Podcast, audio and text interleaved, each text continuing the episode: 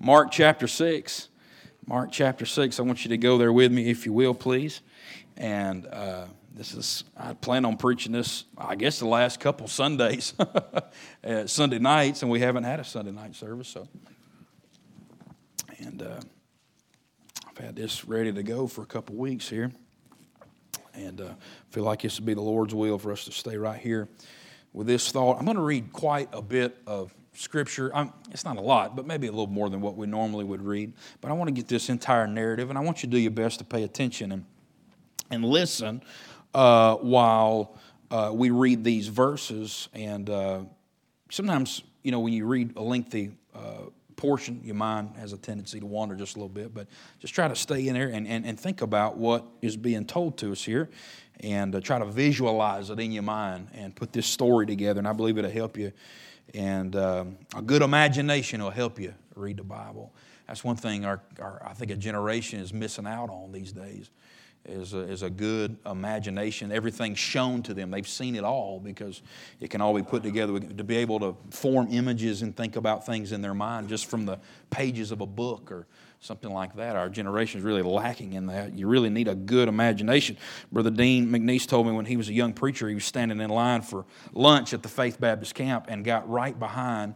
Uh, John Phillips, you know, the, the comment, commentator, right? All the got his whole commentary set. And Brother Dean said he got in line behind him and he asked Brother Phillips, Dr. Phillips, he said, uh, Do you have any advice for a young preacher? Uh, and uh, help me. And here's what Dr. Phillips said He said, read science fiction. That's what he said.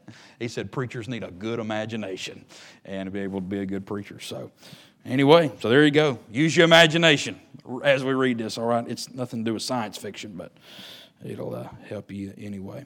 I want to start reading in verse 13, I believe. And uh, let's actually verse 14. What I want you to know, though, is that at the beginning of this chapter, are the verses at least preceding our text tonight. Jesus has sent out his disciples, and they uh, have gone out and uh, preached the kingdom. And uh, there's miracles that are being done. In fact, verse 13, let's read that actually. It says, And they cast out many devils and anointed with oil many that were sick and healed them. So there was all kind of miracles being done. Now here comes Herod into the picture, and here's what I want to focus on. Verse 14, and King Herod heard of him. Who's the him? That's Jesus. Heard about Jesus, for his name was spread abroad. And he said that John the Baptist was risen from the dead, and therefore mighty works do show forth themselves in him. Others said that it is Elias, and others said that it is a prophet, or as one of the prophets. But when Herod heard thereof, he said, It is John whom I beheaded. He's risen from the dead. It's amazing how a guilty conscience will get a hold of you. Amen. Verse 17 For Herod himself had sent forth and laid hold upon John and bound him into prison for Herodias' sake, his brother Philip's wife, for he had married her. For John had said unto Herod, It is not lawful for thee to have thy brother's wife. Therefore, Herodias had a quarrel against him and would have killed him, but she could not. For Herod feared John knowing that he was a just man and an holy, and observed him. And when he heard him, he did many things and heard him gladly. Man, I could preach right there a little bit. Verse 21 And when a convenient day was come that Herod, on his birthday, made a supper to his lords, his captains and chief estates of Galilee. And when the daughter of the said Herodias came in and danced and pleased Herod and them that sat with him. The king said unto the damsel, Ask of me whatsoever thou wilt, and I will give it thee. And he sware unto her, Whatsoever thou shalt ask of me, I will give it thee unto the half of my kingdom. And she went forth and said unto her mother, What shall I ask? And she said, the head of John the Baptist. And she came in straightway with haste unto the king and asked, saying, I will that thou give me by and by in a charger the head of John the Baptist. And the king was exceeding sorry, yet for his oath's sake, and for their sakes which sat with him, he would not reject her. And immediately the king sent an executioner and commanded his head to be brought. And he went and beheaded him in the prison and brought his head in a charger and gave it to the damsel, and the damsel gave it to her mother. I'm going to stop reading right there. And I want you, there's all kind of things in this text that we can point to for the message tonight, and we will point at a couple of them. But I want you to just think about what we just read, especially the point, and we'll, we'll lead up to this, but I want you to just think about the point where this young lady is dancing in front of King Herod. And he is so intoxicated with lust that he asks her and has to compel her twice. Look at the text, he did it twice. Said, I'll give you whatever you want, up to half my kingdom. You just tell me what you want. Now, I'm going to get throw out a word to describe that. And I'm going to put a warning label on this message tonight because I'm going to use a word. It's in my title, and I'm going to use it over and over and over and over in the message. And if this is a word that you're not supposed to use at home, young people, don't use it at home or you will get a spanking. But I'm not at your home, and your parents are not my parents. And, uh, and it's a word I use frequently. And so I'm going to use it tonight, okay? But if you're not supposed to, don't use it, all right? But let me tell you what you can write, if you want to write this in your Bible. Well, let me tell you what you can put next to that right there. Herod offering up half the kingdom to this young lady, giving up all kind of stuff. And here's the word stupid. That's stupid. All right? Now, if you're not supposed to use that word, Aiden, all right, then don't be using it. I don't want to get you in trouble, all right? But uh, that's stupid, all right? And here's my, here's my title tonight. Here's what I want to preach on for a few minutes Sin makes you stupid. How many y'all know that's right? Sin will make you stupid. It'll make you do stupid things and make you make all kind of stupid decisions I'll probably use that word a lot tonight, just letting you know, all right?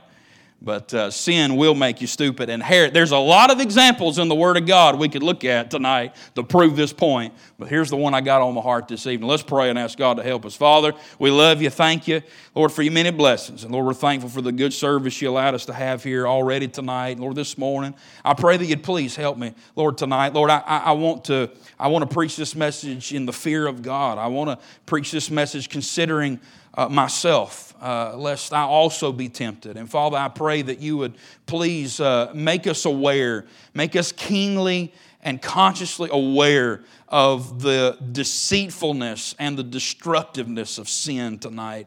And Lord, I ask these things in Jesus' name. Amen and amen. Well, I don't know if you've ever seen somebody that is intoxicated with alcohol. Uh, but it's usually not a very pleasant uh, it's not a very pleasant sight. And i don't want to bring up memories of anything that might be in some of your past where you live that way and, and you were around that or maybe you grew up in some of those things at all. But i just want to point out the obvious and that is this. When somebody is intoxicated when they are under the influence of uh, alcohol or drugs they say stupid things and they do stupid things and they make very poor choices all the while usually totally oblivious to everything that is going on around them. They're oblivious to what is right and oblivious to what is normal. The, the drugs or the alcohol or whatever they have taken, it has, uh, it has uh, altered significantly their discernment and their perception, and they're not able to make decisions and have discernment maybe like they normally would. Can I tell you, I want to make an analogy tonight and say that sin has the same kind of effect and can have the same kind of effect on your life. I've seen it, I've experienced it, I've been a part of it, and you have too. Don't be sitting there like, uh, like some innocent person tonight. We all know what it's like to be so intoxicated by sin and temptation that we've made poor choices and our minds have just kind of flown away. Our spiritual minds have been darkened and just kind of taken a, a leave of, of absence for a little while, and we've done things we wish we could go back and change. Can I get an amen right there? So I ain't throwing stones at anybody tonight. If anything, I'm telling you something I know from experience and something we all know from experience that sin makes you stupid and it makes you do stupid things. And there is a deceptive nature to sin. It deceives you. It will take you and make you think that reality is one thing when actually reality is something totally different.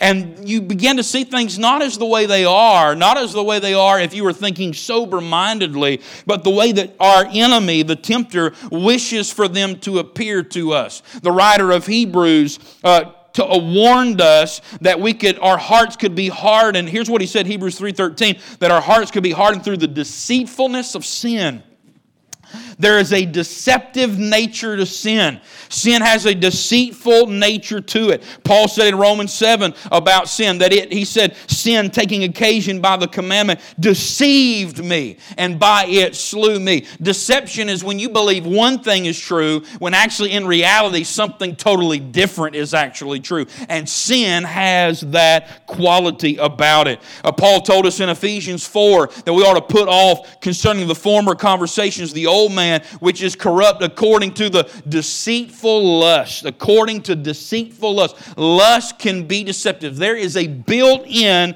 uh, deception in every temptation to sin, or you wouldn't do it. If you could actually see sin for what it is, how horrible it is, and how ugly it is, and how awful it is, and actually what it did to our Savior as He hung there on Calvary for our sin, if we could see the end of sin, if we could see the consequences of sin, if we could see the wages of sin and see that immediately when we're tempted to sin, we would never do it. We would never engage in it. But how many of you know that's not how sin operates? It doesn't show you the bad, it doesn't show you the ugly, it doesn't show you the inevitable. It shows you the, the, the immediate and what is right now and the gratification that potentially could be yours if you engage right now and if you give in right now and what would satisfy and gratify the flesh right now. And it does not show you what's down the road, it shows you the bait, but it never shows you the hook. Sin is deceptive. It's deceptive. The longer you engage in sin, the greater the deception becomes. I've seen it so many times. The longer you engage, it seems like somebody, people's minds, they turn to mush. The heart that was once sensitive toward the things of God, now just. And in fact, the people that once used to stand for something and say, this is wrong and we're not going to do it, they don't see anything wrong with it anymore. You say, what's the deal? Sin makes you stupid. Amen. Sin will make you stupid. People under the influence of its deception fall prey to horrible decisions and devastating consequences. And our text tonight is a perfect illustration of this truth. Herod, he's called King Herod. Uh, I, I, and he is he is a king. That is his title but he doesn't have necessarily a kingdom like what you and i might think about it. He that was the title but it was he was really just a local leader that was given the title of king. Caesar is the the, the main leader of the roman empire. He had just a, just a territory. He was a territorial leader we recognize that name herod herod is really more of a title than it is a name but uh, the Herods uh, through the Bible. You think about Herod killed all the all the the the, the children uh, when Jesus was born in Bethlehem. That would have been this Herod we're reading about. That would have been his daddy, Herod the Great. This is Herod Antipas. Be a little bit different. And uh, he is the son now. We read about him. You read about him through. He's there. This Herod that we're reading about. He's present at the trial of Christ, uh, some of it, and then you can read about him in Acts. He kills some of the disciples, and then uh, at one point, uh, he's so full of pride, and people are saying he's a God, and he didn't give God the glory, and he took credit for being a God himself, and immediately the real God smote him. How many of y'all know God controls the worms? This Herod we're reading about, ultimately, his body is eaten by worms in the middle of the great parade that he was receiving glory in. This is that Herod. And I want you to see, and we've already noted tonight that he had a sin problem. He was intoxicated and controlled by lust. His intoxication with sin, it caused him to think and do some stupid things. Let me just list, we'll list a couple things about, about Herod here. I want you to know, and it's in our text here, that he stole his brother's wife. That's stupid. That's foolish. That's foolishness. And the woman that he stole from his brother, according to history, Herodias, he said, well, they got kind of almost the same name. There's a reason for that. They're kind of related. You got Herod, Antipas, we're talking about Philip, his brother, who was married to this Herodias. Herodias is the daughter of another brother. Herodias is actually a niece. You say, that's disgusting. Sin will make you stupid. Sin will make you do stupid things. So he stole his brother's wife, who was in reality his niece. He was compelled by this woman who was pretty wicked in and of herself to put John in prison, all because John was preaching against their sin. Herodias was the one that caused him to do that. Of course, he acquiesced to the request. It's his fault. And then, as we've already pointed out, probably the height of the stupidity here to me, anyway, is that he offered half of his kingdom to a girl who was his niece's daughter just because he liked to watch her dance and couldn't control his lust. If I didn't have any other reason to be against dancing, it'd be it got one of my friends killed, old John the Baptist, a fellow preacher in the Lord. Amen.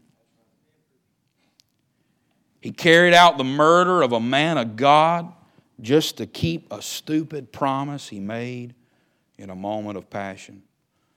That's stupid. And when Herod heard of the miracles of Jesus, this crazy sin had made him so crazy that he concocted this idea in his mind that that's John the Baptist. He's back from the dead and his guilty conscience began to make up crazy stories. What's funny is John the Baptist, he never even did a miracle. When he heard about all the miracles that Jesus had done, he thought it's John the Baptist. John the Baptist never even performed miracles. He wasn't a miracle worker, he was just a preacher and a baptizer. But it didn't matter. Sin had done made his mind warped and crazy and his guilty conscience got a hold of him. And when i could when i read this text i could not help but notice the intoxicating effect of sin in one's heart and one's mind. And i want you i want to point out just a couple things tonight and i want you to listen real close. I, notice, and I'm just going to highlight, and some of I've kind of really already made mention of them, but I want to just organize these thoughts just a little bit and, and just highlight highlight this. There, I, I see four things, four symptoms of what I'm calling sin induced stupidity. How, how, do you know if sin has made you stupid? Well, here's you a stupid checklist. Are you ready?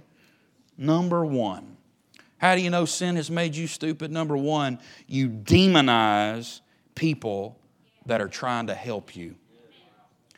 You demonize the people. You hurt the people that are trying to help you. Verse 18 tells us that on at least one occasion, one of John's sermons was on Herod's sin. And it was a message on either incest or adultery or divorce or remarriage or all of the above. And he began to preach against Herod's sin and what he was doing. He straight up told Herod, said, It is not lawful. And he wasn't talking about the laws of Rome, he was talking about the laws of God. By the way, it don't matter what the laws of the land say, this is the law that you'll be judged by one day. Amen. He said, It is not lawful. He said, It is against God's word for you to be living in that relationship that you're living in. He was confronted with his sin. Now, like every one of us, when we're confronted with our sin, we have an option. Every time you're confronted with your sin, you have a choice.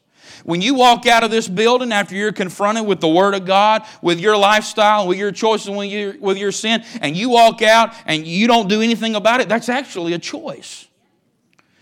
Your choice, you either got one or two choices. You can either repent, that means you change your mind about the way, you're living, and you agree with God and His law about what He says. You can either repent or you can rebel. That's the only two choices you got.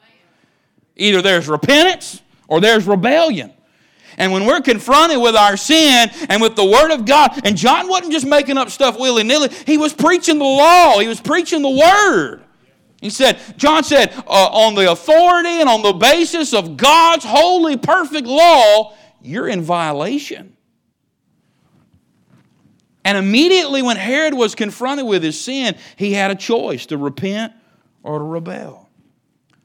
But under the influence of this woman, Herodias, a sin that he would not quit, a sin that he would not drop. And his mind twisted and warped by sin, he opted for rebellion. And he took that preacher, listen to me now. He took that preacher, and instead of going to the altar and getting it right or getting along with God and repenting and making things right, instead, he took the messenger, he took the one that was preaching against his sin, and at the request of this Herodias woman, he put him in prison because he could not say no. And later on, he had this preacher beheaded, the request of the same woman. Let me say something. The best opportunity Herod had for a blessed life and a God favored life was that preacher right there. Y'all listen to me tonight? Listen to me now. The best. Man, when the preacher preaches against sin, he's not trying to, he's not trying to ruin your life. He wants you to have a blessed life. Listen, I don't know any preacher worth the salt that doesn't want God to bless his people.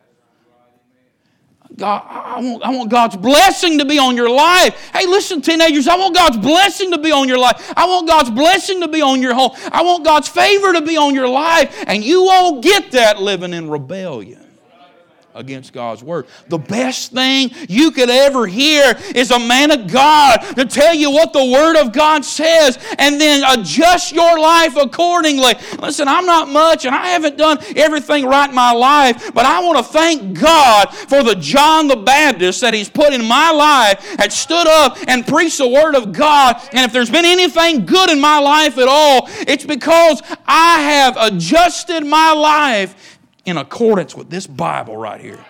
Every time I've rebelled against it, it's made me miserable. And every time I've adjusted my life according to this Bible, it has made me blessed. Every time. And it's the same for every one of us in here. The best chance, the best opportunity Herod had for a, the best life and the blessed life was John the Baptist preaching to him. A lot of times people think, man, preacher preaching against sin, man, that's judgment. That's the judgment of God. That's the mercy of God. That's the mercy of God. John the Baptist preaching against Herod's sin, that was not judgment. That was not judgment. Don't judge me. Don't. Ju- I'm not judging you. I'm not judging anybody. I'm just telling you what the judge said. And if you want, listen. This is the judge. I am an instrument of the mercy of God in your life. It has nothing to do with me. It's just the position that God's put me in. I come up here and tell you what the Bible says and say, look, if you will adjust your life accordingly, God will have mercy on you. Whoso confesseth his sin and forsaketh his sin shall have mercy.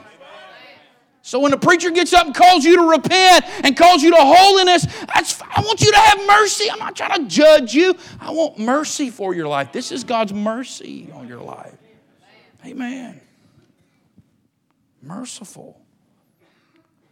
God's judgment came when the worms come up out of the ground and devoured his body. That was the judgment of God. But Herod's life could have been drastically different, couldn't it have been? If he'd have responded differently to this preacher right here. But instead of thanking God for him, instead of listening to him, instead of realizing it's the mercy of God, what did he do? He hurt the very person that was trying to help him. And by the way, if you try to help people, let, let me just let you know about something. And this ain't just for this is for anybody. It's for preachers, for anybody. Listen, if you try to if you try to stand for truth and help people and speak truth to people and tell them, just be ready to be demonized. Listen, I got people that hate my guts, all because I just told them what this Bible says. I got people don't like me because I just I've, I've gone with this Bible. But you know what? It doesn't matter because it's not about me. It's not about people liking me. If I wanted everybody to like me, I'd go buy an ice cream truck and run it through the neighborhoods. Everybody likes the ice cream, man. If you want everybody to like you, go sell popsicles. But if you want to try to help somebody, if you want to get down in the trenches and try to rescue souls and help people, just be ready for those same exact people that you try to help to turn around and spit in your face. They did it to Jesus. Amen. And if you can't handle that, if you got to be popular, listen, then this thing may not be for you. Amen. Amen. I'm going to tell you so how do you know sin has made you stupid? It's when you start hating and demonizing and talking bad about the very people that just love you and been trying to help you your whole life. Amen. When you demonize the very people Sin will cause you to make bad guys out of the good guys. Amen. You can tell that sin has made you stupid when you make enemies out of the very people that are standing for the Word of God. You've made the, you, listen, you've made the wrong guys the bad guys. And Herod is in hell right now. Herod's in hell right now without an excuse. Because listen to this Herod not only had a preacher in his life, Herod had the greatest. That's what Jesus said. He said, Born of woman, there's none greater than John the Baptist. Herod had the greatest preacher in the world, according to Jesus. And he cut his voice off. He said, I'm tired of hearing you. Really, it was that woman, but he let her do it, and he, he went along with it. You say, why would he do something so stupid? And Herod liked, Herod liked John. He heard him gladly and did many things and observed him and all that. Why would he do something like that? Sin had made him stupid. Amen. And it may, it may have you. So you think your parents are just the meanest people on the face of this planet. I'll tell you why I think that because sin's made you stupid. And I say that with all the respect I can muster up. Amen. That's stupid. Your parents love you more than anything. And if they put boundaries and rules and regulations in your life, that's to help you, not to hurt you. This world wants to use you and abuse you and chew you up and spit you out. They don't give a rip about you. Your parents love you. Your preacher loves you. These folks around here love you. Amen. But sin has made you so stupid that you're, tra- you're hurting the hearts of the very people that have given their life to help you. And ain't nothing makes it, ain't a lick of sense about that at all. Ain't a lick of sense about that. Amen. Say, who you mad at now? I'm just mad at the devil. Amen. I'm mad at the devil. Amen. Number two. Now, how do you know sin has made you stupid? Well, you demonize the people that are trying to help you. Number two, you rationalize behavior that should be wrong to you. You begin to rationalize sin. Sin can so twist and warp your mind that things that are obviously and blatantly wicked can seem normal to you. Just look at our society. Our society has normalized and rationalized things that are absolutely insane. It's like, what in the world? Are we living in some kind of bizarro world now? What in the world is going on? Women are not men, men are not women, men cannot get pregnant. What in the world is going on here, people? Sometimes you watch the news, you think, like, are we the only sane people in the world? What in the are you serious? Anybody ever think that? Like pinch yourself, wake up. Is this really real? Oh, it's real, and it ain't getting no better anytime soon. It's going to get worse. It's going to get a lot worse. And this world has rationalized all kind of stuff, but I'll tell you what, I've seen church folk do the same thing. Listen, if God's word said it's wrong, it's just wrong. Don't matter if it's if, if it's stuff the world's doing or stuff the world's left behind and don't even think about anymore. If it's still sin, it's still sin.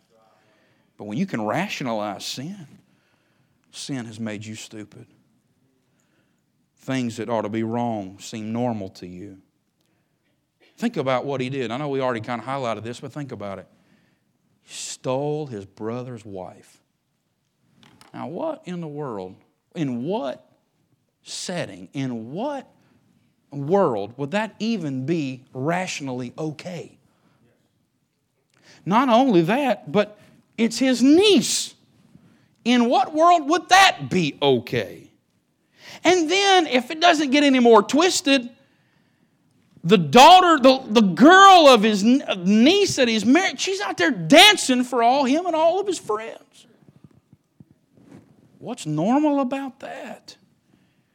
then he's imprisoning and murdering a prophet of God only because his message ruffles the feather of his unlawful wife. His list of stupidity goes on and on and on and on. But you know what? In his sin warped mind, it all was just normal to him. The only way that you can engage in things like that is to somehow tell yourself it's appropriate or somehow tell yourself it doesn't matter. And can I tell you what? It doesn't matter what you say to yourself, it doesn't matter how you deceive yourself and sin deceives you and you deceive yourself. It doesn't matter if God said it's wrong, it's wrong. Amen. Fornication is wrong. Y'all know that, right? Listen to me. I don't care who's doing it. I don't care who's putting it all over Facebook about doing it. It's wrong. It's wrong. It's wrong. I don't care who's hearting and liking and loving and everything. Everybody, listen. Everybody, look up here. It's wrong. Adultery is wrong. It, listen, drinking is wrong. Lying and cheating and stealing is wrong. Partying is wrong. Amen. It's wrong. It's sin. And what's crazy is, is the preacher gets up and says that, and it's like, whoo, man, he's getting bold. Bold? Bold, that's just, that's just normal. That's like black ink on white paper to me. That ain't bold. Somebody to go out and push that in everybody's face and make us try to think that we're the bad guys because we're against it. That's bold. That's bold. Amen. It's wrong and it ain't never been right and it never will be right. And when you rationalize behavior that ought to be wrong to you, you mark her down. There's one thing at the bottom of it sin has done made you stupid.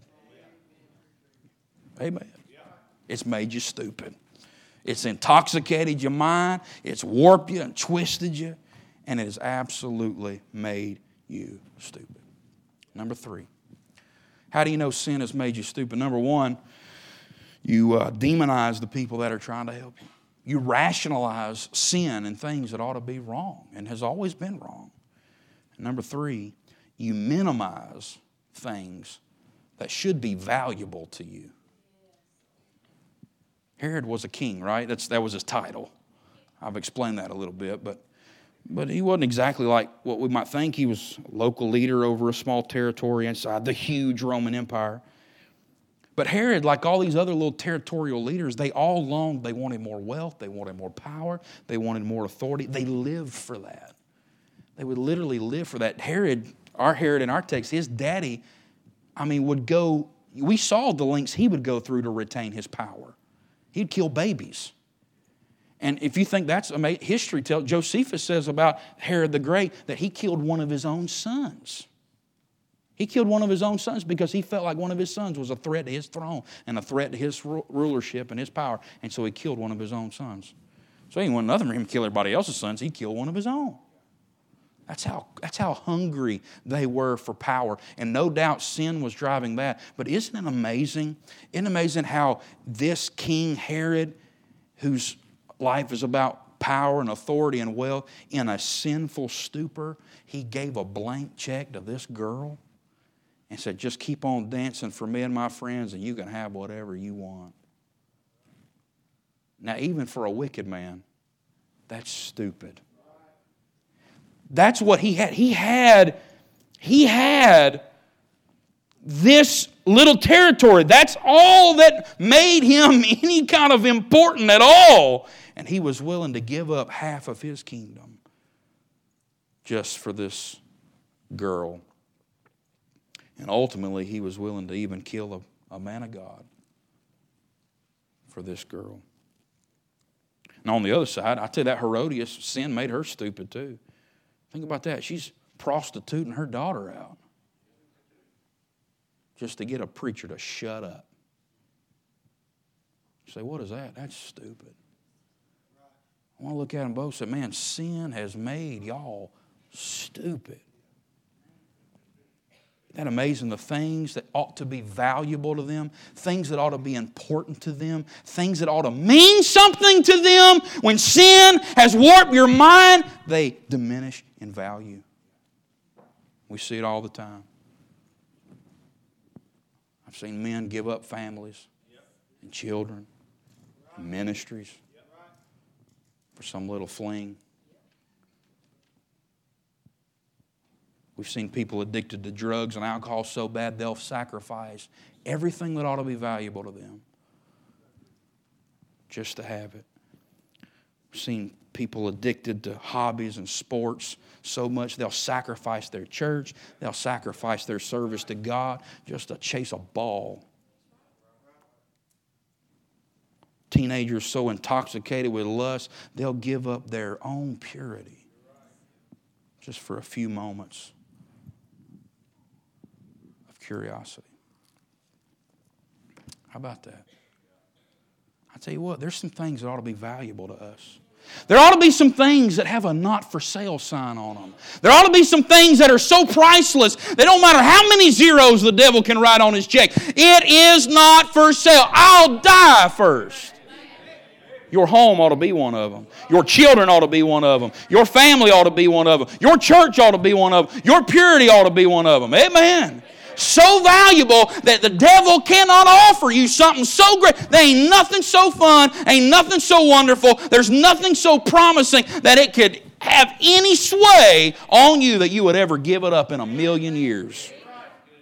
Amen. When the devil tempted Jesus, he offered him all the kingdoms of the world. I heard a preacher say the other day, he said, Well, the devil's never offered me the kingdoms of the world. Here's what that preacher said. He said, Because he never had to. You sell out for a lot less. We sell out for much less than that. the devil's never had to offer the kingdoms of the world to me. He's never had to offer the kingdoms of the world to us. We sell out for a lot less. If it wiggles and dances and looks nice. Come on now. If it's shiny and, and drives fast if it's round and you can hit it or throw it or chase it or shoot it. Amen. We sell out for a lot less. And how do you know sin has made you stupid? You start putting high value on sinful things and, and, and extracurricular things, and you start putting low value and low estimations on things that ought to be eternally important to you. Amen. He's willing to give it all up. Half my kingdom. Look what you're giving up for your sin. Listen, I'm just, I'm just trying to tell you don't be stupid. don't be stupid. Sober up tonight. If sin has made you stupid, hey, it's time to dry out. It's time to sober up. That's the Bible word, by the way sober. Be sober, be vigilant. 1 Thessalonians 5, and I got one more point, I'm already on my conclusion, but hey, 1 Thessalonians 5 tells us that we're not like that. We're not, we're not to be drunken. And we're not to be living wickedly like children of the night. We're children of the day. We're not to be sleepy and drunken like it. We're to be awake and alert and alive and aware and sober minded. Let me give you one last one and I'm done. How do you know sin has made you stupid? You demonize people that are trying to help you. You rationalize behavior that should be wrong to you. You minimize things that should be valuable to you. And then lastly, and I'm done, you idolize the crowd's opinion of you. You make an idol out of it. Now listen, look, look what it said here. Verse 25, he'd already made this promise. So you just tell me what you want. I up to half the kingdom. I'll give you whatever you want. And she, and the little girl, she runs off to her mom, and mom says, "I want that preacher dead. I want him killed. I want him shut up and quit talking about. It's going to impact this relationship that I have." If Herod decides to get right, and so she came in straightway with haste unto the king and asked, saying, I will, we're in verse 25, that thou give me by and by in a charger the head of John the Baptist. There's the request. There's the evil request, right? I want John the Baptist's head. Now, at that moment, Herod's at another point of decision, isn't he? Now, he's the king, right? We, have we, defined that, but he has authority. He can do what he wants. So, what does he do? Does he, does he, does he sober up and say, okay, hold on, this is getting way out of hand? Well, this is, I, am not just going to be in trouble with, I'm not just going to be in trouble with Caesar. I'm not going to be in trouble with other territorial rulers. This is, I'm going to be in trouble with God. Hold on a second. Whoa, whoa, whoa, whoa, whoa, whoa. No. Sin has so stupefied his mind and he's so intoxicated on his own sin. Verse 26 and the king was exceeding sorry, even feeling bad, he couldn't stop. He said, Yet for his oath's sake, now look, here it is, notice, and for their sakes which sat with him, he would not reject her. You see what just happened? That, one, that little girl comes in and says, here's, here's what Mama said. We want John the Baptist's head on a charger. Herod knew it was wrong. He knew he shouldn't have done it. He knew there'd be eternal consequences for it. That's what's all that's what's all wrapped up in that little phrase. He was exceeding sorry. He's like, this isn't right. But then he looked around and there were people. He gathered all you read he gathered all these rulers from all around. They're all sitting at these tables, they're having this big party. And here's what went through his mind. What would they think? What would these people, what would these people, what would these people think if I said, if I said no? They're going to think I done got religion or something. And they're going to think I done, you know, went soft. They're going to think I, am a man, I'm not a man of my word. I go back on my oath because he made an oath. For his oath's sake, that's what it says, verse 26, and those that sat with him. What it all came down to is what are people going to think about me? And here's what he did. In that very moment, whether he realized it or not, in that very moment, he took what God thought about him and he took what people thought about him. And he elevated man's opinion of him way up here. And he took God's opinion of him and he put it down here. And he said, I'd rather be popular. I'd rather be liked. I'd rather be respected than I would have the favor of God and the blessing of God. Now, I'm going to tell you, I'm going to sum that up in one word, and I think you know what word it is. That's stupid. Because when Herod got eaten by worms and he stood before God, he wasn't, his, all his friends weren't there to judge him. His friends weren't nowhere around. He had to stand and face the one that he minimized, or he will at the judgment, great white throne judgment. If you want to get technical about it, but he'll stand and face the one he devalued. You can think about this. You care so much about a crowd, some friends. You, you, will really elevate a bunch of other insecure people. and you'll really elevate them way up here. And the God of the universe, you'll dismiss what he thinks and what he says. There's only one word to describe that. That's stupid. Don't fear man who can kill the body you better fear God who can both cast the body and the soul into hell. I mean, it just, and I don't, I don't know any other way to put it other than living for God, selling out to God, loving Him, serving Him. It's like the most sensible thing you'll ever do.